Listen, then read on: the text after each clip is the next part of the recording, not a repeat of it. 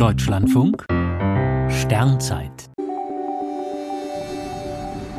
12. Dezember Sternschnuppenfeuerwerk im Advent.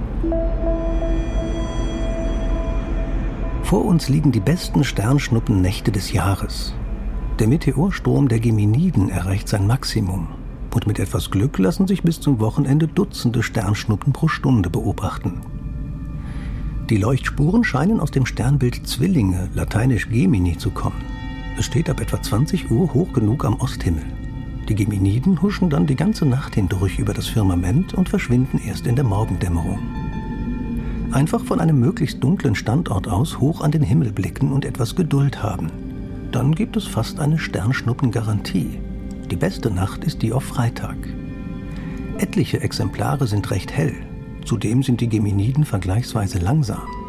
Zwar treten auch sie mit rund 125.000 Kilometern pro Stunde in die Atmosphäre ein, aber das ist nur halb so schnell wie die Perseiden im August. Die Leuchtspuren sind somit etwas besser zu sehen und die Geminiden sind viel zahlreicher als die Perseiden.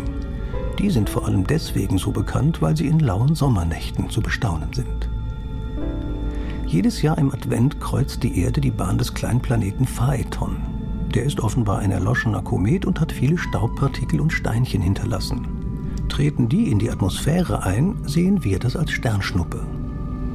Da bekanntlich ein stiller Wunsch beim Anblick einer solchen Leuchterscheinung in Erfüllung geht, lassen sich beim adventlichen Sternschnuppenregen ganze Wunschzettel abarbeiten.